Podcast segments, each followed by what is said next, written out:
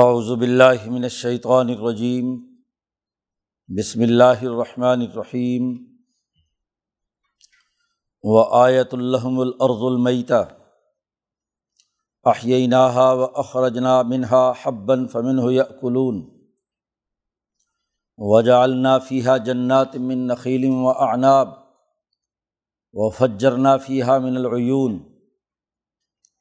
لیا لیکلومن ثمر ہی وما عملت ہو ایدیم افلا یشکرون سبحان الدی خلق الازواج کلّہ ممبا تم بت العرض ومن انفسم و مما لا يعلمون و آیت الحم اللیل نسلخ منہ النہار فداہم مظلمون و شمس تجریل مستقر اللہ ذالک تقدیر العزیز العلیم۔ والقمر قدر ناہ منازل، حتیٰ عاد کل القدیم۔ لشم سیم بغیلہ انتدرک القمر ولل سابق النہار۔ و کل فی فلقی یس بحون و آیت الحم انا حملنا ضروریت ہم فلفلکل مشحون و خلق نالحم مسلحی مایر کبون و انشا نغرق ہم فلاں سریخ الحم ولاحم یون قزون اللہ رحمت منا و متعن الہین وائزا قیل الحمتقو مابین عیدی کم وما خلف کم لعلکم ترحمون وما تعتیہم من آیات من آیات ربہم اللہ کانو عنہا معرزین وائزا قیل الحم انفقو مما رزقکم اللہ قال الذین کفروا للذین آمنوا انتعم ملو یشا اللہ اطعمہ۔ ان ان تم اللہ فی غلال مبین۔ و یقولون متا حاضل وعد ان کن تم صادقین ما ین ضرون اللہ صحتم واحدتاً تخم وہم یخسمون فلاں یستعون توسیتم ولا الا اہلہم یرجعون صدق اللہ العظیم۔ یہ صورت یاسین کا رقوع ہے۔ اس صورت مبارکہ کا موضوع جیسے بتلایا گیا تھا کہ انسانی فطرت کو متنوع کرنے کے لیے یہ قرآن حکیم نازل کیا گیا ہے اور رسول اللہ صلی اللہ علیہ وسلم کو رسول بنا کر بھیجا گیا ہے۔ اسی لیے قرآن حکیم کی یہاں قسم کھائی گئی۔ یاسین والقرآن الحکیم۔ اور بڑی تاکید کے ساتھ کہا گیا کہ ان نقل امین المرسلین، کہ آپ کو ہم نے رسول بنا کر بھیجا ہے۔ ہر چیز کی جو فطرت ہے، اس کو درست راستے پر اپنی تکمیل کے لیے مواد مہیا کرنا، یہ کتاب مقدس قرآن حکیم کا پیغام اور رسول صلی اللہ علیہ وسلم اسی لیے دنیا میں آئے ہیں۔ گزشتہ کل جس رقوع کا ہم نے مطالعہ کیا تھا، اس میں ایک بستی میں آنے والے امبیا علیہم السلام کا تذکرہ کر کے یہ بتلایا تھا کہ کیسے انہوں نے فطرت انسانی کو آواز دی تھی اور جو اس قوم کے صحیح افراد تھے جنہوں نے اپنی فطرت کی تکمیل کے لیے کوشش کی۔ تو اس نے بڑے واضح اعلان کے ساتھ یہ بات کہی تھی کہ ومالی اللہ عبد الدی فتح مجھے کیا ہو گیا کہ جس خدا نے مجھے پیدا کیا ہے، میں اس کی عبادت نہ کروں؟ اپنی فطرت کو نکھارنے کے لیے میں ان پیغمبروں کی بات نہ مانوں۔ تو واقعات پیچھے بیان کر کے یہ بات واضح کی تھی کہ ان مکے کے مشرقوں کو اپنے گرد و نواح کے واقعات دیکھ کر، خاص طور پر جو قومیں تباہ و برباد ہوئی ہیں، یہ شام اور یمن کے سفر کرتے ہیں، تو راستے میں آم و آد و سمود کے کھنڈرات موجود ہیں، جن کو ہم نے تباہ و برباد کیا تھا۔ اس کے باوجود بھی ان کو یہ بات سمجھ میں نہیں آ رہی۔ اب انسانیت کو سمجھانے کے لیے اس رقوع میں تین آیات اور نشانیاں بیان کی گئی ہیں، جن کا آغاز ہی آیت سے کیا ہے۔ انہیں آیات میں سے ایک چوتھی آیت، یہ کتاب مقدس قرآن حکیم ہے۔ انسانی فطرت کو صحیح راستہ دکھانے کے لیے پہلے جو قدرتی آیات اور نشانیاں اس کائنات میں جاری ہیں کہ تکوینی طور پر زمین، سورج، چاند، ستارے اور یہاں اگنے والے نباتات ان تمام میں کیسے نشو و ارتقاء ہوتا ہے؟ اور وہ انسانیت کے لیے اپنے اپنی مفوضہ ذمہ داریوں کو کیسے ادا کرتے ہیں؟ اب چاہیے تو یہ تھا کہ جیسے یہ تمام نشانیاں ایک طے شدہ نظام کے تحت، اپنی فطرت کے تحت، اپنے مفوضہ کام کر رہی ہیں، ایسے انسانوں کے سامنے بھی اس کتاب مقدس قرآن حکیم کی صورت میں ان کی فطرت کے نکھارنے کا نظام آیات قرآن کی صورت میں آیا ہے۔ چنانچہ ان دو آیات میں بڑی اہم ترین دو قول ذکر کیے گئے ہیں۔ ویزاقیل الحم سے دو قول کا تذکرہ ہے اور ان کی طرف سے ان کا غلط رد عمل کہ ان کو نہیں مان رہے اور پھر ان کی سزا کا تذکرہ ہے۔ تو اس طرح اس رقوع میں انسانی فطرت کے لیے، سمجھنے کے لیے چند نشانیوں اور پھر کتاب مقدس قرآن حکیم کی جو آیات جو دراصل تقوا اور انفاق مال پر مبنی ہے ان دو کا تذکرہ کیا گیا ہے۔ ارشاد گرامی ہے کہ آیت الحم الرض المیتا ان کے لیے پہلی نشانی تو غور و فکر کی یہ ہے دائی کا کام ہے کہ اپنے مدعو کو گرد و پیش کے شواہد کے تناظر میں بات سمجھائے اور مثالیں دے کر اپنی بات اور اپنا پیغام سمجھایا جائے۔ تو ان کے سامنے ایک مثال رکھی جا رہی ہے، ایک نشانی اور ایک آیت بیان کی جا رہی ہے۔ ان کے لیے بڑی نشانی ہے۔ مردہ زمین کی بے آب و گیا اور بنجر زمین ہوتی ہے۔ پانی نہ ہونے کی وجہ سے شور کلر کی وجہ سے زمین مردہ ہو چکی ہوتی ہے۔ آپ نے کبھی ایسی بنجر اور مردہ زمین دیکھی ہے؟ عرب کے صحرا میں تو ایسی بہت ساری زمینیں ہیں جن سے کچھ نہیں اگتا۔ آہ یہ نہ اس مردہ زمین کو ہم زندہ کرتے ہیں۔ دور دراز سے بادل وہاں آتے ہیں، بارش برستی ہے اور کھیت اور کھلیان آباد ہوتے ہیں۔ آہی نہا ہم اسے زندہ کرتے ہیں۔ وہ اخرجنا منہا حبن اور پھر ہم ان میں سے دانے نکالتے ہیں۔ چیزیں اگتی ہیں۔ فمن ہو یا قلون جو فصل اگتی ہے، اس سے یہ کھاتے ہیں۔ ذرا بتلائیں کہ کیا اللہ کے علاوہ کوئی اور خدا ہے جو بارش برساتا ہے؟ اور پھر اس کے ذریعے سے فصلات اگتی ہیں۔ ان کے اندر تو یہ صلاحیت اور استعداد نہیں ہے۔ پیچھے اس فطرت کو درست راہ رخ پر تسلیم کرنے والے نے کا ایک جملہ نقل کیا تھا کہ آت و مندونی ہی عالیہتاً اللہ کو چھوڑ کر کوئی اور میں خدا بنا لوں تو بھلا وہ خدا مجھے رحمان کے غضب و ناراضگی سے اور اس کی تکلیف سے بچا سکتے ہیں۔ یوردن الرحمٰن و بزرن لاتغنی عنی شفاعت ہم جن جی، کی تو یہ صلاحیت اور استعداد بھی نہیں کہ رحمان اگر مجھے نقصان پہنچانا چاہے تو یہ میری کوئی سفارش ہی کر سکے۔ تو کیا ذرا غور کرو، یہ بارش برساتا کون ہے؟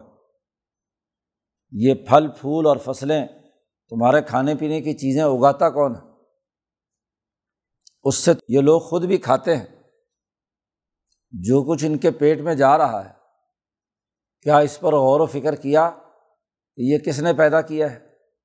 آہ یہی نہ ہم نے زمین زندہ کی، ہم اس سے نکالتے ہیں۔ اور نہ صرف فصلیں اگتی ہیں، دانے اگتے ہیں، گندم اگتی ہے، بلکہ جالنا فیحا جنات من نخیل۔ بارش برستی ہے، پانی آتا ہے۔ تو اس زمین کے اندر کھجور کے باغات، انگوروں کے باغات، وہ بھی ہم پیدا کرتے ہیں۔ یہ تو زیادہ سے زیادہ اتنا ہی کرتے ہیں کہ ایک گٹھلی زمین میں ڈال دی۔ اب اس گٹھلی کے اندر نشو و ارتقاء، اس کا سوا باہر نکلتا ہے۔ کیا بھلا ان کا کوئی کردار ہے اس میں؟ اور وہ پھر بتدریج بڑھتے بڑھتے ایک بہت بڑا درخت بن جاتا ہے۔ اس کے پہلو میں ساتھ ہی انگور اگتا ہے۔ پانی ایک ہے، زمین ایک ہے۔ ایک طرف انگور اگ رہا ہے، دوسری طرف کھجور اگ رہی ہے۔ کیا یہ کرتے ہیں یہ؟ پھر انگور کے مختلف ذائقے، مختلف کلر، کھجوروں کی سینکڑوں اقسام۔ وہ فجرنا فیحہ من العیون اور پھر ہم اس زمین کے اندر چشمے بہاتے ہیں۔ جی۔ کیا انہوں نے کبھی ایسے کام کیے ہیں؟ جن کو یہ خدا بنا کر پوج رہے ہیں یا خود انہوں نے کیے ہیں۔ فجر نافیہ من العیون۔ یہ ہم باغات، یہ نہریں، یہ دریا، یہ تمام چیزیں جو اس زمین سے اگاتے ہیں۔ کیوں؟ لیا کلوم ان ثمری ہی تاکہ یہ لوگ اس کا پھل، فروٹ کھائیں۔ کھجور کھائیں، انگور کھائیں، انار کھائیں، وغیرہ وغیرہ۔ وما عاملت ہو ہم ان کے ہاتھوں نے ان میں سے کوئی کام بھی نہیں کیا۔ نہ ان کے ہاتھوں نے بارش برسائی، نہ انہوں نے درخت اگائے، نہ دانے اگائے۔ یہ صرف صرف ایک ہی کام کرتے ہیں کہ یا اکلون بس کھا لے پھل جو ہیں، وہ کھا لیں، ان کا جوس پی لیں۔ قرآن نے کہا، ذرا غور کرو، مردہ زمین کو جب ہم زندہ کر دیتے ہیں تو انسانی دلوں کی جو جنہوں نے اپنی فطرت کو مردہ کیا ہوا ہے، اس قرآن سے اسے دوبارہ زندہ نہیں کر سکتے۔ ہزار سال، بلکہ کئی ہزار سال ہو چکے ہیں، ابراہیم اور اسماعیل کے بعد اس مکہ مکرمہ میں کوئی ڈرانے والا نہیں آیا۔ ہزاروں سالوں سے یہ لوگ مردہ ہیں۔ تو کیا اب اس قرآن کے ذریعے سے ان کی فطرت کو دوبارہ نبوت کا پانی دے کر نور الہی کے ذریعے سے ہم ان مردہ دلوں کو زندہ نہیں کر سکتے۔ کیا یہ زندگی بخش، حیات بخش پیغام نہیں ہے؟ ان کی فطرت کے نکھار کے لیے، ان کی فطرت کی ترقی کے لیے اس سے بڑھ کر اور پیغام کون سا ہوگا؟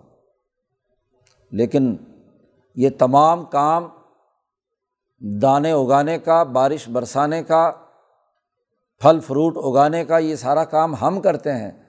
افلا یش قرون کیا یہ شکر ادا نہیں کرتے؟ شکر کا تقاضا تو یہ تھا کہ ان تمام نعمتوں کو استعمال کر کے جیسے ان میں ایک نئی حیات پیدا ہو کر ان کے سامنے آئی، گندم توانائی دیتی ہے۔ پھل، فروٹ، انگور، کھجور ان کے جسم میں توانائی دیتے ہیں۔ تو کیا جیسے ان کی بہیمیت اور حیوانیت یا ان کا جسم انسانی ان توانائیوں سے بھرپور غذاؤں سے لطف اندوز ہوتا ہے، تو اپنی ملکیت کو ترقی دینے کے لیے یہ کیوں آگے نہیں بڑھتے؟ یہ زیادہ سے زیادہ چیزیں تو صرف ان کی جسم کی طاقت اور توانائی بحال کرتی ہیں۔ اب ان کی ملکیت، ان کی روح کی ترقی کے لیے ہم نے یہ قرآن نازل کیا ہے۔ رسول اللہ صلی اللہ علیہ وسلم کو بھیجا ہے، تو ان کی صحبت سے کیوں مستفیض نہیں ہو رہا؟ تو شکر تو یہ ہے کہ جتنی نعمت ان کو ملی ہے، اس کے ملنے کے بعد اگلے مرحلے کے لیے آدمی کام کرے۔ ترقیات پر گامزن ہو، نہ صرف لذت کام و دہن تو اختیار کرے، لیکن روح مردہ رہے۔ بھلا انسان اور اس کی روح مردہ ہو، اسے زندہ کہیں گے۔ تو اسی طرح ہم انسانی روحوں کو زندہ کرنے کے لیے ہم نے یہ پیغام نازل کیا ہے۔ پھر مزید غور و فکر کرو۔ سبحان الدی خلق الازواج کلّہ بہت ہی پاک ہے وہ ذات جس نے ہر چیز کا جوڑا جوڑا بنایا۔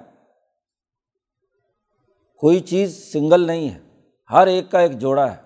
کھجور میں بھی ایک نر ہے اور ایک مادہ ہے۔ باقی تمام چیزوں میں ہم نے نر اور مادہ بنائے ہیں۔ مرد بھی ہے، عورت بھی ہے۔ مما تم بھی تو العرض جوڑے جوڑے بنائے ان تمام چیزوں میں سے جو زمین سے اگتے ہیں۔ وہاں بھی جوڑے بنائے ہم نے۔ درختوں، پودوں، پھلوں، پھولوں۔ اور اسی طریقے سے ومن انفسم اور ان کی اپنی ذات میں بھی مرد اور عورت۔ و مما لا علمون اور اس کائنات میں ایسی مخلوقات کے بھی جوڑے بنائے ہیں جو یہ جانتے نہیں ہیں۔ ان کے دائرۂ علم سے باہر ہے۔ تو پوری کائنات کے اندر ہر چیز جو ہے وہ جوڑوں جوڑوں پر مشتمل ہے۔ کیا انہوں نے بنائے ہیں؟ یہ تو ادراک بھی نہیں رکھتے۔ بہت ساری ایسی چیزوں کا۔ جانتے تک نہیں۔ علم تک نہیں۔ چہ جائے کہ یہ انہیں سمجھ سکیں۔ اور کیوں بنائے اور اس کے پیچھے حکمت کیا کار فرما ہے، یہ بھی انہیں معلوم نہیں۔ تو ہم نے انسانوں میں ان کی ترقیات اور ان کی روح کو زندہ کرنے کے لیے جو پیغام بھیجا ہے، اس کا مقصد بھی یہ ہے کہ ان کے اندر یہ صلاحیت اور استعداد پیدا ہو کہ یہ انسانیت کے لیے کوئی کام کر سکے، اللہ سے تعلق جوڑ سکے۔ اب یہاں پہلی نشانی بیان کی، مردہ زمین کے زندہ ہونے اور پھر اس میں سے انسانی فائدے کے لیے توانائی بخش، حیات بخش فروٹ، کھانے پینے کی چیزیں، فصلات، دانہ دنکا، ہر چیز کے پیدا کرنے کا ایک پورا نظام ہے۔ اور آج تو ان تمام چیزوں کو دریافت کرنے کے لیے بڑے وسیع علوم سامنے آ چکے ہیں۔ ایک گندم ہی کی تحقیق اور ریسرچ پر ہزاروں کتابیں لکھی جا چکی ہیں۔ ایک ایک پھل کو لے لو، انگور کو لے لو، انار کو لے لو، کھجور کو لے لو۔ کہ کیا کیا اس کے پیچھے حکمت راز پوشیدہ ہے؟ کیس، کس سسٹم کے تحت یہ ساری چیزیں تخلیق پذیر ہوتی ہیں اور انسانی جسم کے اندر فائدہ بخش ہوتی ہیں؟ تو ایک نشانی یہ بیان کی، زمین کے مردہ ہونے اور زندہ ہونے کے حوالے سے۔ انسان یا تو اپنی طبعی قوتوں کو جو ارضیات سے متعلق ہے ادھر متوجہ کرتا ہے اس پر غور و فکر کرتا ہے۔ یا آسمانوں کی طرف دیکھتا ہے، یا آسمان و زمینوں کے درمیان جو کچھ ہو رہا ہے اسے جانتا ہے۔ تو قرآن حکیم نے دوسری نشانی جو بیان کی ہے، آیت اللہ اللیل۔ ہر نئی نشانی بیان کرنے سے پہلے آیت کا لفظ لائے ہیں۔ آیت اللہ العرض المیتا یہی صورت کی خصوصیت ہے۔ فطرت انسانی کو درست رخ دینے کے لیے قرآن حکیم کا اس صورت کے اندر انداز و اسلوب بڑا جامع ہے۔ تو ایک تو زمین پر غور و فکر کی دعوت دی۔ اب ان کے لیے غور و فکر کی ایک اور نشانی بھی ہے۔ آیت اللہ اللیل۔ ان کے لیے رات کے اندھیرے میں بڑی نشانی ہے۔ نسلخ و من ہن نہار فائزہ ہم مسلم اس عرض پر اصل اندھیرا ہے۔ یہ اندھیرا کون کرتا ہے؟ اور پھر اس اندھیرے پر جو نور کا اجالا ہوتا ہے، سورج کا، وہ کیا ہے؟ کیسے وہ طے شدہ نظام کے تحت گردش کر رہا ہے؟ اور کیسے ہم اس نور کے اجالے کو رات کے چہرے سے ہٹا لیتے ہیں؟ قرآن نے یہاں جملہ استعمال کیا نسل و من ہن نہارا اس رات کے گھٹا ٹوپ اندھیرے سے ہم دن کو ہٹا لیتے ہیں، اتار لیتے ہیں۔ سلخ اصل میں تو کہتے ہیں، کسی بکری کی کھال اتار لینا۔ جی کسی جانور کے چمڑا اتار لینے کو سلخ کہتے ہیں۔ تو نسل ہم کھینچ لیتے ہیں۔ منہ نہارا دن کو۔ دن جہاں جہاں سورج گھومتا ہے سورج کی روشنی جاتی ہے، وہاں وہاں روشنی اور نور ہوتا ہے۔ اور جیسے ہی جس جگہ سے سورج غائب ہو جاتا ہے، وہاں رات آ جاتی ہے۔ تو یہ کرا ارض تو گھٹا ٹوپ اندھیرے میں ہے۔ بال فرض دن کا اجالا نہ ہو اور سورج کی روشنی نہ ہو تو ظلماتم بعض و حاف و قباس یہ تو اندھیرا در اندھیرے میں ہو اور اندھیرا انسان کی ساری توانائیوں کو کھا جاتا ہے۔ جی اس کو کام کرنے کی اس کے اندر صلاحیت ختم ہو جاتی، مفلوج ہو کر پڑ جاتا ہے۔ ایسے ہی اندھیرا چھاتا ہے تو بس بے سد ہاں جی نیند کی وادی میں گم ہو جاتا ہے۔ روح اس کی قبض ہو چکی، آدھی وفات ہو جاتی ہے اس کی۔ جی آدھی روح نکل گئی۔ وہ تو اللہ کہتے ہیں کہ دوبارہ ہم صبح کو تمہاری روح تمہارے جسم میں لوٹا دیتے ہیں، یہ کون لوٹاتا ہے؟ یہ بھی تو ہم ہی لوٹاتے ہیں۔ تو اصل اس قرۂۂ عرض پر تو تمہارے لیے رات تھی۔ دن کا اجالا ہم نے کیا۔ تو جب ہم سورج کو کھینچ لیتے ہیں، تو فائدہ ہم مظلمون۔ یہ اس وقت گھٹا ٹوپ اندھیروں میں ہوتے ہیں۔ اب ان کو توانائی دینے کے لیے فلکیاتی نظام پر غور کیجیے کہ و شمس تجری لمستقر لہا اگر ایک دفعہ اندھیرا چھا جائے اور سورج روشنی کر کے غائب ہو جائے، تو ان کی تو ترقی نہیں ہے۔ لیکن ہم نے ہر روز سورج کو ایک طے شدہ محور پر چلانے کا کام کیا ہوا ہے۔ و شمس تجری سورج چل رہا ہے۔ لمستقر اللہ اپنے محور اور اپنے مدار پر۔ سورج کی بھی تو اپنی گردش ہے، وہ بھی تو اپنے مدار پر کیا ہے؟ اور جب وہ اپنے مدار پر گھومتا ہے، محور پر، تو اپنے ساتھ تمام جتنے سیارات ہیں، زمین ہے، مریخ ہے، مشتری ہے، اس کی گردش کا بھی ایک نظام، اس نظام شمسی کے ساتھ چل رہا ہے۔ تو سورج کے محور اور اس کی گردش سے، جاری ہونے سے تمام سیارات گردش میں ہیں۔ اپنے نظام کے ساتھ ان کا سائیکل چل رہا ہے۔ زمین بھی ایک خاص رفتار کے ساتھ سورج کے گرد گھومتی ہے۔ مریخ اور مشتری بھی ہاں جی تمام سیارات بھی اس کے گرد گھوم رہے ہیں۔ چاند بھی اس کے گرد گھوم رہا ہے۔ تو یہاں سورج کی جاری ہونے سے مطلب پورا نظام شمسی، تو پورا نظام شمسی چل رہا ہے۔ ظال کا تقدیر العزیز العلیم، اور یہ زبردست اور علم رکھنے والی ذات کی تقدیر ہے، بنایا ہوا سسٹم ہے۔ شاہ صاحب تقدیر کا ترجمہ کرتے ہیں، وہ سسٹم جس میں مختلف اور متضاد چیزیں ایک نظام میں پروئے ہوئے ہوتے ہیں اور اپنے اپنے محور پر گردش کر رہے ہیں۔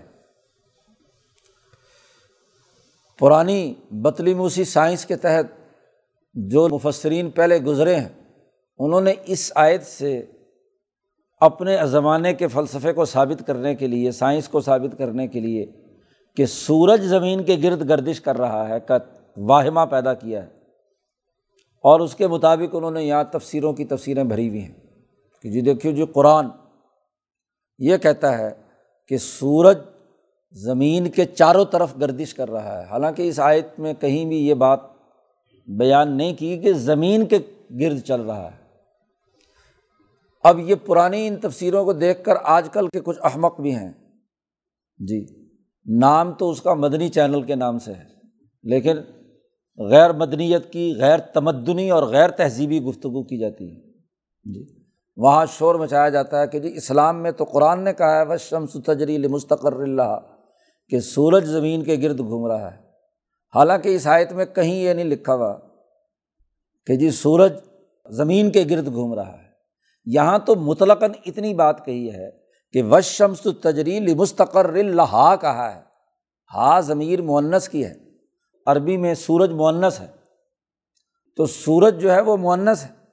اس لیے تجری لمستقر اللہ سورج اپنے مدار پر، اپنے محور پر، اپنے مستقر پر اس کو مستقر کہا ہے۔ یعنی جہاں وہ قرار پکڑے ہوئے ہے، اپنے مستقر پر وہیں جاری ہے اپنی اس کی گردش اور اس کی اس گردش کے نتیجے میں جتنے اس کے ساتھ وابستہ سیارے ہیں۔ جی وہ تمام کے تمام اس نظام کے تحت گردش کر رہے ہیں۔ اور چونکہ تقدیر کا لفظ آگے استعمال کیا ہے، تقدیر اسی لیے ضرورت پیش آتی ہے کہ متضاد خصوصیات کی حامل چیزوں کو جب ایک مربوط نظام کے اندر سسٹم میں پرویا جائے تو اسی کو تقدیر کہتے ہیں۔ اگر خالی سورج ہی کی بات ہوتی جی تو پھر کیا ہے؟ ہاں جی باقی سیارات نہ ہوتے تو اس کے لیے تقدیر کی کیا ضرورت تھی؟ وہ تو اپنی فطرت پر کام کر رہا ہے۔ اس کے ساتھ جڑے ہوئے اتنے لاکھوں ستارے اور سیارے ہیں۔ وہ ایک طے شدہ نظام کے تحت حرکت کر رہے ہیں۔ ظالی کا تقدیر العزیز العلیم۔ نہ صرف سورج بلکہ اسی نظام کے ساتھ ہم نے چاند کی بھی منزلیں طے کی ہیں ولقمر قدر ناہو منازلہ۔ چاند کی بھی ہم نے اسی سسٹم کے اندر، اسی تقدیر کے اندر چاند کا بھی اپنا ایک نظام ہے۔ اس کی بھی منزلیں مقرر کر دی ہیں۔ اٹھائیس، انتیس منزلیں ہیں۔ اٹھائیس منزلیں مکمل کرنے کے بعد چاند پھر دوبارہ حتیٰ آدھا کل ارجون القدیم۔ وہ پھر لوٹ آتا ہے۔ ہاں جی ایک کھجور کی خشک پرانی قدیم زمانے کی کسی ٹہنی کی صورت میں۔ جب سب سے پہلا چاند نکلتا ہے تو انتہائی مری ہوئی روشنی ہاں جی اور بہت ہی باریک۔ تو اربوں کو سمجھانے کے لیے اربوں کے یہاں کھجوریں اگتی تھیں۔ اور کھجوروں میں جو بڑے بڑے ٹہنے ہوتے ہیں، جب وہ خشک ہو جاتے ہیں تو سکڑ کر وہ اس کا جو پتا ہوتا ہے، وہ سکڑ کر معمولی سی باریک سی ایک ٹہنی بن جاتا ہے۔ اور اگر سال دو سال کا ہو تو پھر بھی اس میں کچھ جان ہوتی ہے۔ لیکن جو القدیم ہو، بہت ہی پرانی کوئی، تو وہ بہت ہی باریک اور خشک ہو کر ہاں جی معمولی سی رہ جاتی ہے۔ تو چاند جب نکلتا ہے، پہلا چاند، تو اس کو تشبیح دی کہ کل ارجون القدیم، قدیم زمانے کی ایک خشک کھجور کی ٹہنی کی طرح نظر آتا ہے۔ اور پھر جیسے جیسے آگے چودہ پندرہ دن تک مزید بڑھتا ہے اور چودھویں کو کیا ہے، پورا چاند سامنے آ جاتا ہے۔ اور پھر گھٹنا شروع ہوتا ہے۔ تو یہ جو چاند کا گھٹنا بڑھنا ہے اور اس کی جو منازل طے کی ہیں، اٹھائیس منزلیں ہاں جی ہم نے طے کی ہیں۔ تو ایک طے شدہ نظام کے تحت ہے۔ چاند کو سورج کے گرد گھومنا ہے۔ لیکن وہ اپنے اپنی منزلوں اور اپنے اپنے حساب سے اس نے کیا ہے، گردش کرنی ہے۔ اب ایک اور بڑی اہم بات فرمائی لشمس یم بغیلا انتدرک القمر۔ چاند کی رفتار اتنی تیز ہے کہ وہ مہینے کے اندر اپنی گردش مکمل کر لیتا ہے۔ جی جبکہ سورج کی گردش یا سورج کا اپنے محور پر گردش کرنا، چلنا وہ سال میں جا کر جی تین سو پینسٹھ دن اس کے پورے ہوتے ہیں۔ دونوں طرف مشرق اور مغرب سے طلوع اور غروب کے تناظر میں۔ تو سورج کے لیے قطعی یہ اجازت نہیں ہے کہ یم بغیلا انتدرک القمر کہ وہ چاند کی منزلوں کو پا سکے۔ چاند اور سورج دونوں برابر آتے ہیں۔ ہاں جی چاند کی گردش میں ہاں جی اٹھائیس دن کے بعد۔ اس لیے نظر نہیں آتا اس وقت۔ وہ سورج کی اوٹ میں ہوتا ہے، اس لیے نظر نہیں آتا۔ اور جب درمیان میں سورج حائل ہو جاتا ہے، تب نظر نہیں آتا وہ چاند۔ اور اگلی تاریخ سے پھر چاند شروع ہو گیا۔ حضرت شاہ صاحب فرماتے ہیں، یہ نہیں کہا کہ لل قمر یمبغی رہا انتدر کا شمس کیونکہ سورج جو ہے وہ چاند کو نہیں پا سکتا۔ یعنی نظام شمسی کی پورا فلکیاتی نظام پر غور کریں تو سورج کا معاملہ ایسا ہے کہ وہ چاند کو نہیں پکڑ سکتا۔ چاند کا معاملہ ایسا ہے کہ وہ اس کو ہاں جی اٹھائیس دن کے بعد کیا ہے؟ پکڑ لیتا ہے۔ یعنی اس کے بالکل محاذات میں آ جاتا ہے اور دوبارہ پھر تیزی سے گردش کر کے ہاں جی وہاں پہنچ جاتا ہے۔ تو قرآن نے کہا لشمس یم بغی لہا سورج کے لیے یہ قطعی مناسب نہیں ہے۔ کہ انتدرکل قمرا کہ وہ چاند کو پکڑ لے۔ اور اگلی بات کہی ولل سابق النہار طے شدہ نظام سورج کے نکلنے کا، دن رات کے مقرر ہونے کا ایسا ہے کہ کسی اندھیرے کو، رات کو یہ طاقت نہیں کہ وہ دن سے آگے بڑھ جائے۔ یعنی جو دن کے اوقات کار مقرر ہے پورے سال کے اور رات کے تو رات چونکہ اس عرض پر اندھیرا ہے، روشنی جو کچھ ہو رہی ہے وہ سورج کی وجہ سے ہو رہی ہے۔ تو یہ کہ رات وہ سورج پر چھا کر اس کے طلوع ہونے کو لیٹ کر دے، ایسا نہیں ہو سکتا۔ تو پورے فلکیاتی نظام اور اس کے ستاروں پر غور و فکر کی دعوت دی ہے۔ وکل فی فلکی یس بہون اس فلکیاتی نظام میں ہر ایک فلک وہ اپنے اپنے مدار میں تیر رہا ہے یس بہون اس کا اپنا اپنا ایک مدار ہے۔ فلک کہتے ہیں مدار کو۔ اس مدار کے اندر جہاں وہ سیارہ یہ چیز گردش کر رہی ہے، تو چاند کا جو مدار ہے، تو وہ اپنے مدار میں تیر رہا ہے۔ اور سورج کا جو دائرہ ہے اپنے مستقر پر، استقرار کی حالت میں، وہاں جو اس کی دوری حرکت ہے، وہ ہو رہی ہے۔ اسی طریقے سے باقی سیارات، مریخ، مشتری وغیرہ وغیرہ ہاں جی وہ تمام اپنے اپنی جگہ پر گردش کر رہے ہیں۔ یس بخون کا لفظ کہا ہے۔ صبح اصل میں تو کہتے پانی پر تیرنے کو، عربی زبان میں۔ لیکن یہ بھی اس فضا اور خلا کے اندر تیر رہے ہیں۔ اسی سے مولانا سندھی نے ایک بڑی اہم بات فرمائی ہے کہ یہ بطلی موسی سائنس کے لوگ جو ہیں، ان کی حماقتوں سے قرآن حکیم کی آیات پر غور و فکر کا راستہ ان فلسفیوں کے دماغوں سے ہاں جی رک گیا۔ بطلیموسی سائنس یہ کہتی ہے کہ یہ فلک جو ہیں، پرانی جو سائنس ہمارے مدرسوں میں آج بھی پڑھائی جاتی ہے ہاں جی فلسفے کے نام سے جو کتابیں پڑھائی جاتی ہیں، طبیعتی قوانین پر آج اس جدید دور میں بھی مشاہدات کے باوجود وہی باتیں طلباء کے دماغ میں رٹاتے ہیں کہ فلک جو ہے وہ ایک جسم ہے اور اس کے سات افلاق ہیں اور پھر فلک الافلاق ہے اور اس کی ایک مثال دے کر سمجھایا جاتا ہے۔ ہاں جی مدرسوں کے اندر کیا کہ جی جیسے پیاز کے چھلکے نہیں ہوتے، تو ایک چھلکے کے اوپر دوسرا، دوسرے پر تیسرا، تیسرے پر چوتھا، چھلکا در چھلکا۔ تو یہ ایک ٹھوس جسم رکھتے ہیں۔ جی جیسے اس بتلی موسی سائنس کی یہ حماقت تھی کہ زمین اصل ہے اور سورج جو ہے اس کے چاروں طرف گردش کر رہا ہے۔ تو ایسے ہی اس کی ایک حماقت یہ بھی تھی کہ یہاں سے لے کر جن کو سات آسمان کہا گیا، وہ سات آسمان ایک جسم رکھتے ہیں، ٹھوس جسم رکھتے ہیں۔ اور جب ٹھوس جسم رکھتے ہیں تو اب ان کے یہاں پھر اگلا سوال پیدا ہوا کہ جی اس میں سے پھر جسم کیسے گزر سکتے ہیں؟ تو ظاہر ہے کہ ٹھوس جسم میں سے تو گزرنا خاصا مشکل ہوتا ہے۔ جی تو پھر وہاں وہ خرق و التیام کی ایک نئی بحث شروع شروع ہو جاتی ہے، لا یعنی, یعنی جو فلسفے کی کتابوں میں ہاں جی علماء کا ذہن خراب کرتی ہے، نہ ادھر کا نہ ادھر کا، پرانی فضول۔ مولانا سندھی نے کہا کہ اصل بات ولی اللہ ہی فلاسفی میں ثابت ہو چکی۔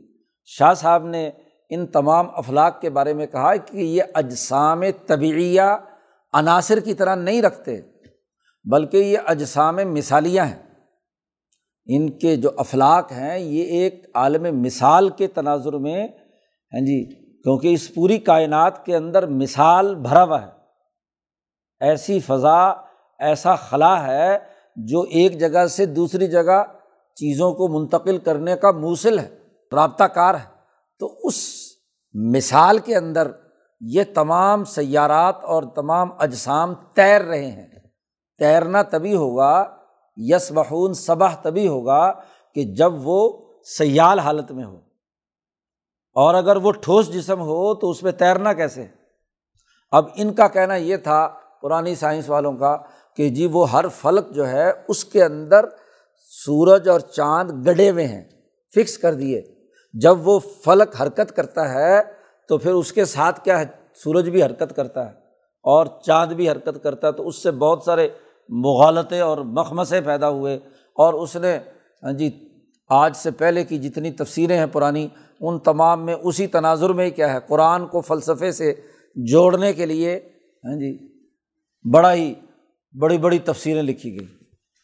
لیکن ایک اور بات بھی اچھی طرح سن لو۔ جی علامہ تنتاوی ایک مشہور عالم گزرے ہیں۔ جی انہوں نے ایک تفسیر لکھی۔ اور اس میں جدید سائنس نے جو چیزیں دریافت کی تھی، اس زمانے میں آج سے کوئی ستر، اسی سال پہلے اس زمانے کی جو دریافت شدہ تھی، انہوں نے پرانی تفسیر کو رد کیا اور جدید سائنس کے تناظر میں قرآن آیات کی تشریح کی۔ ہاں جی بڑا اس کا شہرا پوری دنیا میں اس زمانے میں ہوا اور آج کل بھی ہے۔ تو اللہ مولانا سندھی فرماتے ہیں کہ تنتاوی حج کرنے کے لیے مکہ آئے تو طواف کر رہے تھے تو وہاں ہمارا آپس میں تعارف ہو گیا۔ اس نے کہا، میں تنتاوی ہوں۔ مولانا نے تفسیر اس کی دیکھی ہوئی تھی۔ جی تو بعد میں جب طواف سے فارغ ہوئے تعارف ہوا، بیٹھ گئے۔ تو میں نے بڑی لاجواب تفسیر لکھی ہے۔ جدید سائنس کے مطابق میں نے قرآن حکیم کی تفہیم کی ہے۔ یہ وہ مولانا سندھی کے سامنے گفتگو کرتا رہا۔ مولانا سندھی نے پوچھا کہ تنتاوی صاحب، اگر یہ سائنس کا نام تو تجربے کا ہے، مشاہدات کا ہے۔ آج سائنس نے یہاں تک دریافت کی ہے۔ آج سے پہلے بارہ سو سال تک ہاں جی یونانی بطلی موسی سائنس چلتی رہی اور اس زمانے کے علماء اس کے مطابق تفسیر کرنے کو بڑا فخر سمجھتے تھے۔ علامہ فخر الدین راضی کو بڑا فخر تھا کہ انہوں نے منطق فلسفے کے تناظر میں تفسیر لکھی ہے اور علماء خوب اس سے کیا ہے، استفادہ کرتے تھے۔ آج آپ کے سامنے نئے تجربات اور مشاہدات کے سامنے نئی بات آ گئی۔ تو آپ نے قرآن کو کھینچ تان کر اس تفسیر پر فٹ کر دیا۔ اچھا سائنس اگر کل کو سو سال بعد بدل گئی جی۔ اس کے اندر تغیر و تبدل آ گیا تو پھر قرآن آپ بدلیں گے۔ جی۔ تو قرآن اصل ہے، اس کو کیوں کھینچ تان کر سائنس کی کتاب بنانے کی کوشش کرتے ہو کہ جو قرآن نے چودہ سو سال پہلے ہماری سائنس کی یہ بات بیان کر دی تھی۔ بھائی، قرآن کوئی سائنس کی کتاب ہے۔ جی قرآن تو بنیادی طور پر ہدایت کی کتاب ہے۔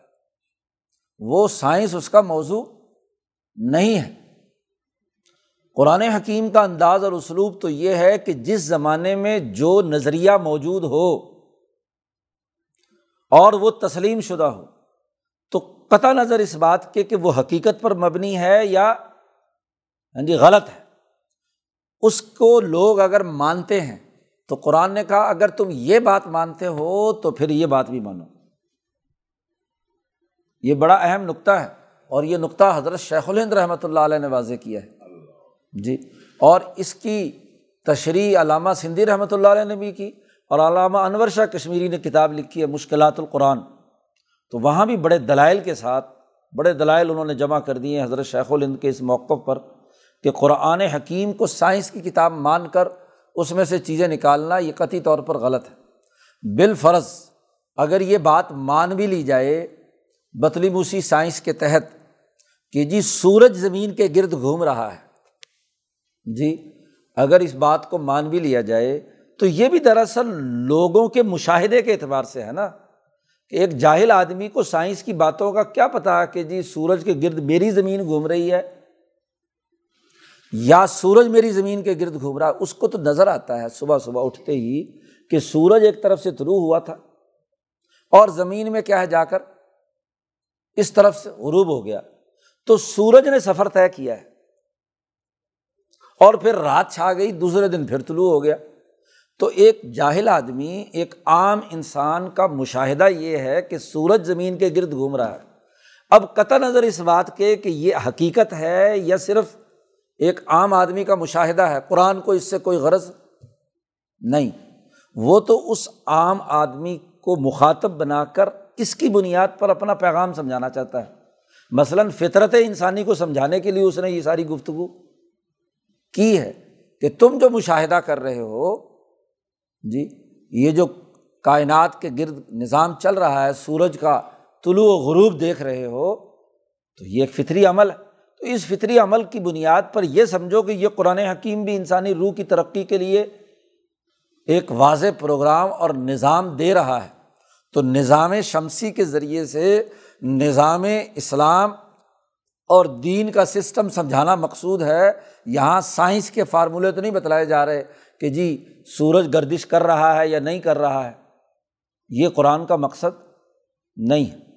تو بات بڑی بنیادی سی ہے۔ اسی لیے شاہ ولی اللہ صاحب نے فرمایا ہاں جی الفوظ القبیر جو اصول تفسیر میں حضرت شاہ صاحب کی کتاب ہے کہ قرآن کا انداز اور اسلوب نہ تو اصول فقہ کے اصولوں، نہ منطقیوں کے اصولوں نہ فلسفے کے اصولوں، نہ ریاضی کے اصولوں، نہ سائنس کے اصولوں کے تناظر میں قرآن گفتگو کرتا ہے۔ قرآن تو گفتگو کرتا ہے خطابات نافعہ۔ اور خطابات نافعہ کی جو تعریف کی گئی ہے، خطاب ایک خطیب جب گفتگو کر رہا ہوتا ہے، تقریر کر رہا ہوتا ہے، تو جو بھی سوسائٹی میں مضمومہ خیالات موجود ہوتے ہیں، تو وہ اپنے دلائل ثابت کرنے کے لیے چاہے وہ خیالات صحیح ہیں یا غلط ہیں جی ان کو بنیاد بنا کر بات سمجھانا چاہتا ہے، اصل تو۔ جی اس سے اسے کوئی غرض نہیں، وہ کوئی محقق تھوڑا ہی ہے۔ اس لیے یہ بڑی احمقانہ بات آج کل کی جاتی ہے کہ جی فلاں ہاں جی تقریر کرنے والے نے، فلاں مقرر نے، فلاں خطاب کرنے والے نے جو بات کی تھی، وہ سائنس کے نقطۂ نظر سے تو غلط ہے۔ وہ خطاب کرنے والا سائنس بیان کرنے کے لیے، تقریر کرنے کے لیے کھڑا ہوا ہے، یا ایک سیاست دان وہ اس لیے کھڑا ہوا ہے کہ وہ سائنس کے فارمولے بیان کرے۔ وہ تو اپنے سیاسی مقاصد کے لیے جو بھی مضموعہ لوگوں کے ذہنوں میں خیالات ہیں، ان کو اپنے سیاسی پارٹی کے لیے استعمال میں لانا چاہتا ہے۔ اس کو کہتے ہیں خطاب۔ اس لیے شاہ صاحب نے کہا کہ دیکھو، گھوڑا اس کو ایک طبیب اور حکیم اور نظر سے دیکھتا ہے کہ بیماری ہے کہ نہیں، اس کے عزب صحیح ہیں یا نہیں۔ ہاں جی اس کے اندر کوئی بیماری تو نہیں، کوئی بخار تو نہیں۔ اور ایک سیاست دان اور نظر سے دیکھتا ہے۔ وہ اس نقطۂ نظر سے نہیں دیکھتا کہ میڈیکلی فٹ ہے یا نہیں۔ وہ اس نقطۂ نظر سے دیکھتا ہے کہ اگر میں اس پر سفر کروں تو یہ کتنی دیر میں مجھے منظر مقصود تک پہنچا سکتا ہے۔ یعنی کب تک کام آئے گا۔ اور اگر کسی منزل پر جا کر گھوڑا خراب ہو جائے تو اسی وقت اس کو پھینک دیتا ہے اور نیا گھوڑا پکڑ کر اپنی منزل تک سفر شروع کر دیتا ہے۔ وہ حکیم بن کر اس کو چیک کرنے لگے تو وہ منزل تک پہنچ گیا بس پھر۔ جی۔ تو سیاست دان کی نظر اور ہوتی ہے اور ایک حکیم اور طبیب کی نظر اور ہوتی ہے۔ تو سائنس اس کے فارمولے یا اس کے قواعد و ضوابط، وہ تجربات، مشاہدات، وقت کے گزرنے سے اس میں تغیر و تبدل ہوتا رہتا ہے۔ لیکن قرآن اپنا سیاسی، معاشی، سماجی پیغام سمجھانا چاہتا ہے۔ اللہ سے تعلق کے لیے گفتگو کرنا چاہتا ہے۔ تو وہ ان مضمومہ چیزوں کو بھی جو لوگوں کے ذہنوں میں موجود ہیں، ان کو بھی بطور استدلال کے پیش کر کے اپنا اصل مقصد اور اپنی بات سمجھانا چاہتا ہے۔ تو اگر یہ پہلو سمجھ میں آ جائے تو سارے سوالات ختم۔ جی۔ تو اس کو بڑے دلائل کے ساتھ مشکلات القرآن میں علامہ انور شاہ کشمیری نے اس پر بڑی گفتگو کی۔ تو اصل میں تو یہ شیخ الہند کا نظریہ ہے، جو ان کے ان دونوں شاگردوں نے اسے بڑی خوبی کے ساتھ واضح کیا ہے۔ دو نشانیاں ہو گئیں۔ زمین پر غور و فکر کی دعوت دی، پھر فلکیاتی جتنے بھی کل فی فلاکی یس بہون اس پر غور و فکر کی دعوت دی کہ دیکھو ایک طے شدہ نظام کے تحت ہے، تو کیوں انسانی سماج جو ہے، وہ ایک نظام کے تحت ترقی نہیں کرنا چاہیے۔ اس کو اپنی فطرت کو نکھارنے کے لیے کردار ادا نہیں کرنا چاہیے۔ تیسری نشانی بیان کی، وہ آیت اللہ ان کے لیے ایک تیسری نشانی بھی ہے، جو آسمان و زمین کے درمیان ہے۔ جی انا حملہ ضروریت ہم فل فلکل مشہون ہم نے ان کی ضروریت کو سوار کرایا تھا ایک بھری ہوئی کشتی میں۔ اگر یہاں الفلکل مشہون سے مراد وہ کشتی نو ہے جس میں انسانوں کو بچایا تھا۔ اب نہ اس کا تعلق زمین عرض پر پاؤں تھے اور نہ آسمان میں انسان تھا۔ اس انسان کو اس بڑی کشتی نے ہاں جی چوراسی پچاسی آدمیوں کو نو علیہ السلام کو، تو ان کی نسل کو ہم نے بچایا تھا، سوار کرایا تھا ایک بھری ہوئی کشتی میں۔ اور یہ صرف کشتی نو نہیں، اس کے بعد آج تک جتنی بھی کشتیاں سمندروں پہ تیر رہی ہیں، یہ بھی تو کیا ہے، دریاؤں میں چل رہی ہیں۔ انسان اس وقت نہ زمین پر ہوتا ہے، نہ آسمان پر۔ درمیان میں پانی میں ہے۔ اگر ہم چاہیں تو ان کو غرق کر دیں۔ وہی نشہ نو غرق ہم بس صرف ایک جھٹکا لگے، ایک موج آئے اور پوری کی پوری کشتی ڈوب کر کیا ہے؟ یا کشتی نو ہی ڈوب جاتی، تو پھر تم کہاں ہوتے؟ جی تمہاری تو ساری کی ساری ضروریت ہی کیا ہے؟ تو جیسے مردہ زمین کو ہم نے زندہ کیا تھا، ایسے ہی نو علیہ السلام کے زمانے میں جو انسانیت مردہ ہو چکی تھی، ہم نے تمہیں اس کشتی میں سوار کر کے تمہیں زندگی بخشی تھی۔ اور تمہاری جو جسمانی زندگی ہم نے بخشی، تو اب تمہاری روح کی ترقی کے لیے پروگرام لائے ہیں، تو یہ کیوں نہیں مانتے تم؟ جی؟ اسی طرح جب تم نہ زمین پر ہو، نہ آسمان پر، پانی پر کشتیوں میں سفر کر رہے ہو، تو اس وقت تمہاری اس کشتی کو کون سنبھالا دیتا ہے؟ جی اسی لیے عربوں کے ملاح جب کشتی میں سوار ہوتے تھے اور کہیں طوفان آتا، تو ملا فوراً اعلان کرتا کہ جس کے پاس کوئی بت شت ہے کوئی لات منات عزا ہے، وہ سمندر میں پھینکو اور گر گرا کر صرف اللہ رحمان کو پکارو۔ تب تو تمہاری کشتی بچے گی، ورنہ نہیں بچے گی۔ اکرما ابن ابی جہل جب مکہ فتح کے بعد یہاں سے بھاگا اور جدہ جا کر کشتی میں سوار ہو کر جی دوسرے ملکوں میں ہاں جی حبشہ وبشہ ادھر ادھر جانے کے چکر میں تھا، تو کشتی میں سوار ہو کر جب بیچ منجھار میں کشتی پہنچی، تو ملا نے کہا کہ بھائی اب یہاں لات منات عزا نہیں چلیں گے۔ یہ سب اٹھاؤ اور بت اور پھینک دو۔ اور اب تو محمد صلی اللہ علیہ وسلم کے خدا کو پوجنا پڑے گا۔ ہاں جی کہو لا الہ الا اللہ۔ ہاں جی کلمہ پڑھو گے تو بچ سکتے ہو، ورنہ نہیں۔ تو اکرما نے کہا ہاں جی عقل تو تھی نہ کچھ نہ کچھ۔ اکرما نے کہا کہ جس محمد صلی اللہ علیہ وسلم سے جان چھڑا کر بھاگا جا رہا ہوں، جس کلمے سے بھاگ کر کشتی میں بیٹھا تھا، اسی کشتی کے اندر ہچکولے کھا رہی ہے تو ملا کہتا ہے کہ بھائی یہاں تو کلمہ پڑھنا پڑے گا۔ تو پھر بھاگنے کا کیا فائدہ؟ اللہ سے دعا کی کہ اے اللہ میری جان یہاں سے بچا تو میں سیدھا محمد صلی اللہ علیہ وسلم کے قدموں میں جا کر گروں گا۔ تو کشتی گھومتی گھامتی آ کر پھر دوبارہ جدہ کے ساحل پر لگ گئی۔ اس نے وہاں سے چھلانگ ماری اور دوڑتا ہوا سیدھا مکہ حضور کے پاس آ کر سرنڈر کر لیا اپنے آپ کو۔ کلمہ پڑھ کر مسلمان ہو گئے۔ تو آپ دیکھیے کہ کشتیاں بھی چل رہی ہیں، اس کے حکم سے غور و فکر کرو۔ اور پھر کشتیاں ہی نہیں، بلکہ ہم نے ان کے لیے اس کشتی جیسی چیزیں تیار کیں، پیدا کیں، جس پر یہ سوار ہوتے ہیں۔ جی کشتیاں نہیں، بظاہر، لیکن صحرا پہ ہاں جی اونٹ پر سوار ہو کر۔ اس لیے وہ کہا کرتے تھے یہ ہاں جی کہ یہ ریت کی بر کی صفائن ہے جی عرب لوگ کہتے تھے کہ یہ ہماری کشتی ہے صحرا کی۔ صحرا میں میلوں تک جہاں پانی کچھ نہیں، اور اس پر انسان جب سفر کرتے تھے تو وہ ہوا ہوتی تھی، چلتی تھی اونٹنی۔ جیسے حضور صلی اللہ علیہ وسلم کی اونٹنی جب چلتی تھی تو گویا کہ فضا کے اندر تیر رہی ہے۔ تو کشتیوں کی طرح کی چیزیں ہم نے ان کے لیے اونٹ بنائے صحرا میں، بر میں۔ اور وہ کیا ہے؟ جس پر یہ سوار ہوتے ہیں، اس پر غور و فکر نہیں کیا؟ جی جہاں ہزاروں میل تک کچھ نہیں ملتا کھانے پینے کو۔ وہاں سے اونٹ گزر جاتے ہیں تیزی کے ساتھ۔ جی صحرا میں سے گزر جاتے ہیں۔ اس پر غور و فکر کرو۔ وہ ان نشا نو رقم ہم اگر چاہیں تو ان کشتیوں کو سمندر میں غرق کر دیں اور ایسی جگہ غرق کریں کہ فلاں سری خلا ہوں ان کی کوئی چیخ بھی کسی کو سنائی نہ دے۔ کسی کو پتہ تک نہ چلے۔ فلاں سری خلا ہوں ولاحم یون قزون اور نہ ہی ان کو کوئی چھڑا سکے وہاں۔ اللہ کا جب عذاب آئے تو غور و فکر کرو۔ سوائے اللہ رحمت منا۔ ہماری رحمت، ہمارا کرم ہوگا تو بچیں گے، ورنہ نہیں۔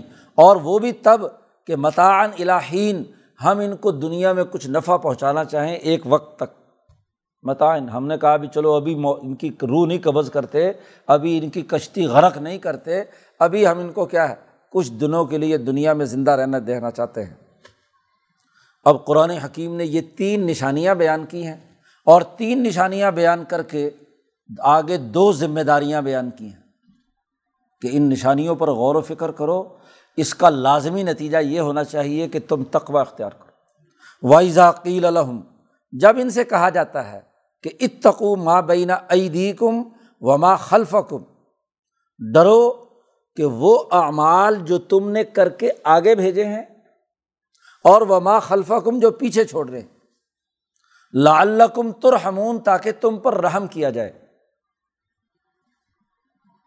مولانا سندھی رحمۃ اللہ علیہ نے فرمایا، یہاں اتقو کا حکم دیا ہے۔ تقوا اور تقوا عدل و انصاف کو قائم کرنے کا نام ہے۔ تقوا کی تشریح کرتے ہوئے حضرت شیخ عبد القادر جیلانی رحمۃ اللہ علیہ نے اس آیت کو پیش کیا ہے ان اللہ یمر بالعدل والاحسانی و تائز القربہ و ینہا الفاشائی والمنکر والبغ تو یہ عدل و انصاف قائم کرنے کا حکم۔ جب ان سے کہا جاتا ہے عدل و انصاف قائم کرو، اللہ سے ڈر کر اپنے اعمال کا محاسبہ کرو۔ وما تعتیم من آیات من آیات ربیم اور جب بھی ان کے پاس کوئی آیت آئی ان کے رب کی آیات میں سے وہ تین نشانیاں وہ بھی جھٹلاتے ہیں اور یہ ایک نشانی ایک آیت آئی کہ اتقو ما بین عیدی کم ما خلف کم تو اللہ قانو انہا مورزین تو اس سے کیا ہے؟ اعراض کرتے ہیں۔ اپنی فطرت کے اصل بنیادی تقاضے کو پورا کرنے کے بجائے اس سے روگردانی کرتے ہیں۔ ایک حکم یہ ہے اور دوسرا حکم ویدا قیل الحم اور جب ان سے کہا جاتا ہے انفقو مما رزقکم اللہ جو تمہیں اللہ نے رزق دیا ہے، اس کو انسانیت پر، غریبوں پر خرچ کرو۔ دو نکاتی ایجنڈا ہے اس قرآن کا، رسول اللہ صلی اللہ علیہ وسلم کا۔ ایک اتقو ربکم اور ایک انفق و مما رضاکم اللہ۔ ایک سیاسی اور ایک معاشی۔ اللہ کے ڈر سے عدل و انصاف قائم کرنا اور اللہ نے جو رزق دیا ہے، اس کو انسانیت پر خرچ کرنا، معاشی حقوق ادا کرنا۔ جب ان سے یہ دوسری بات کہی جاتی ہے، تو آگے سے کیا کہتے ہیں؟ کال اللہ دینہ کفرو یہ کافر لوگ کہتے ہیں للدینہ آمن مسلمانوں سے انتم ملو یشا اللہ عطامہ کیا ہم کھانا ان غریبوں کو کھلائیں کہ اگر اللہ چاہتا تو خود کھلا دیتا؟ اللہ نے تو ان کو بھوکا رکھا۔ جی تو جسے اللہ بھوکا رکھے، اسے ہم نے کھانا کھلانا ہے۔ جی گویا کہ تقدیر کا بہانا شاہ عبد القادر دہلوی رحمۃ اللہ علیہ نے فرمایا کہ تقدیر کا بہانہ کر کے رزق غریبوں کو نہ دینا، یہ اس پورا جملے کا مقصد ہے۔ کہ تقدیر ہے نا لوش یشا اللہ۔ اللہ اگر چاہتا، اللہ نے مقدر میں ان کے غربت لکھی اور ہمیں کہا جاتا ہے اللہ کی تقدیر کو بدل دو۔ حالانکہ تقدیر تو اللہ نے مقرر کی ہے۔ اللہ نے کسی کو امیر بنایا، کسی کو غریب بنایا ہے، تو اللہ کی تقدیر میں ہم مداخلت کرنے والے کون ہیں؟ آج کا سرمایہ دار بھی یہی کہتا ہے۔ کہ جی مقدرہ دی کھیڑ ہے۔ کہتے ہیں نا کہ جی اللہ میاں جس کو چاہے امیر بنا دے، جس کو چاہے غریب بنا دے۔ یہ دیجیے اللہ دے کام نے۔ ہاں بھائی، اللہ کے کام، اللہ نے لوگوں کو غریب بنایا۔ اللہ نے تو کہا ہے ومام دابطن فی العرض اللہ اللہ رزق ہوا جو جاندار دنیا میں پیدا ہوتا ہے، اس کا رزق ہم نے رکھا ہے۔ اب غریب کو نہیں مل رہا تو اس کی وجہ یہ ہے کہ امیروں نے اس کے رزق پر قبضہ کر لیا۔ تو ان پر ذمہ داری عائد ہوتی ہے کہ وہ ان کے حصے کا رزق ان تک پہنچائیں۔ ضرورت ان کی پوری کریں، ان کے معاشی حقوق ادا کریں۔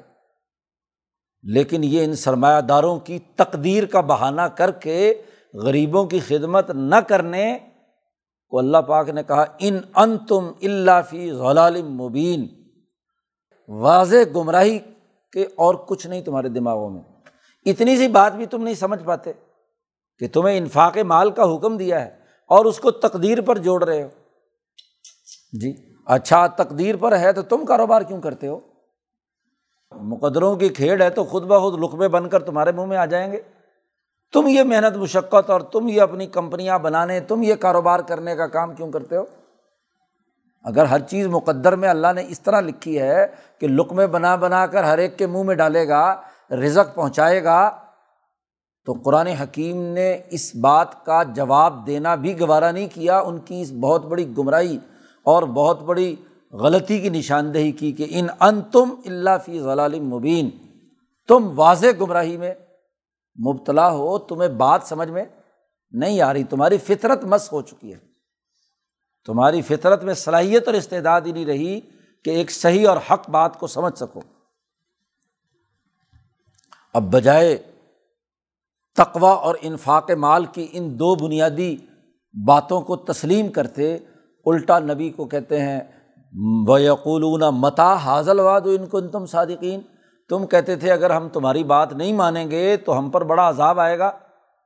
ایک وعدہ مقرر شدہ ہے، تو کہاں ہے وہ؟ لے کر آؤ۔ یقولون کہتے ہیں متا حاضل واد ان کو تم صادقین اگر ہم نے یہ انفاق مال نہ کیا تقوا اختیار نہیں کیا، عدل و انصاف قائم نہیں کیا، تو ہم پر بڑا عذاب آئے گا، تو کہاں ہے وہ عذاب؟ مذاق اڑاتے ہیں۔ قرآن کہتا ہے، یہ صرف ایک ایسی چیخ کے انتظار میں ہے، ایک چیخ آئے گی جو ان کو پکڑے گی، اور یہ آپس میں جھگڑ رہے ہوں گے۔ وہ ہم یقس سمون جی بدر کے مقام پر بھی یہ جھگڑ رہے تھے۔ جب وہاں ان کو شکست ہونے لگی نا، تو ایک دوسرے پہ تانے دے رہے تھے، تیری وجہ سے ایسے ہوا، تیری وجہ سے ایسے ہوا۔ اور صحابہ کی جماعت جو ہے وہ ان کو گاجر مولی کی طرح ہاں جی راستے سے ہٹا رہی تھی۔ اور قیامت کا جب سور پھونکا جائے گا، اس وقت بھی یہ جھگڑ رہے ہوں گے کہ ایک چیخ آئے گی اور سب کے سب کیا ہے، ختم ہو جائیں گے۔ ایسا معاملہ ہوگا کہ فلاح یستی اُن توسیتاً جب یہ وعدہ آئے گا نا بدر کا یا قیامت کا، تو یہ کسی کو وصیت بھی نہیں کر سکیں گے۔ ابو جہل کو یہ موقع نہیں ملا۔ ان دو نوجوانوں نے جنہوں نے ابو جہل پر حملہ کیا بدر میں کہ وہ اپنے بیٹے کو بلا کر وصیت ہی کر سکے کہ بیٹا فلانے فلانے کا کام رہتا ہے۔ وہ تو آیا تھا بڑے تکبر اور غرور سے کہ نبی کرم صلی اللہ علیہ وسلم اور ان کی جماعت کو میں راستے سے ہٹا کر ہاں جی اپنی سلطنت وسیع کر لوں گا۔ جب عذاب آئے گا تو لائیستی ان توسیتاً یہ وصیت بھی کسی کو کرنے کی طاقت نہیں رکھیں گے۔ اور ولا الا اہلم یرجعون اور نہ ہی یہ اپنے مکہ میں واپس پہنچ سکیں گے۔ اپنے رشتہ داروں کے پاس الا اہلم یرجعون۔ قیامت کے ساتھ تو بہت بعد کی بات ہے عیسائیت کو فٹ کرنا۔ سب سے پہلے تو اہلہم یرجعون تو تبھی ہوگا کہ اہل پیچھے موجود ہو زندہ۔ اور جب سور پھونکا جائے گا، اس وقت تو کیا ہوگا؟ کون اہل اور کون؟ وہاں تو زیادہ تر کیا ہے؟ یعنی کہ کہ مکمل نفی، کیونکہ اہل بھی تو اپنی جگہ پر ختم ہو چکے ہوں گے۔ جی۔ تو وہاں پر بھی لوٹنے کی ان کے پاس کوئی طاقت اور استطاعت نہیں ہوگی۔ اور بدر میں بھی ان کو موقع نہیں ملا کہ یہ جان بچا کر بھاگ کر ولا الا اہلہم یرجعون پہنچ جاتے۔ یہ ستر بڑے بڑے سردار جو ذرا تماشا لگاتے تھے، جو زیادہ استحظار مذاق کرتے تھے، وہ سب کے سب کیا ہے، ہٹا دیے گئے۔ تو نہ وصیت کی ان کو اندر طاقت، نہ واپس لوٹنے کی طاقت۔ تو قرآن حکیم نے اس رقوع میں ہاں جی تین بنیادی نشانیاں غور و فکر کے لیے سامنے رکھیں اور پھر دو بنیادی احکامات دیے کہ اتقو ربکم اور انفق و مما رضا کم اللہ۔ یہ فطرت تھی تمہاری۔ اس فطرت کو قبول کرو گے تو کامیاب ہے۔ اور اگر نہیں قبول کرو گے تو پھر گرفت میں آؤ گے۔ ایک چیخ کی مار ہو، ایک سور پھونکا جائے گا، ایک آواز آئے گی، ایک تبلے جنگ بجے گا۔ بدر میں جیسے بجا تو بس راستے سے ہٹا دیے جاؤ گے۔ تو فطرت انسانی کو سوچنے سمجھنے کے بڑے مواقع اس صورت مبارکہ میں اس رقوع میں خاص طور پر بیان کیے گئے۔ اللہ تعالیٰ قرآن حکیم کو سمجھنے اور اس پر عمل کرنے کی توفیق عطا فرمائے۔ اللہ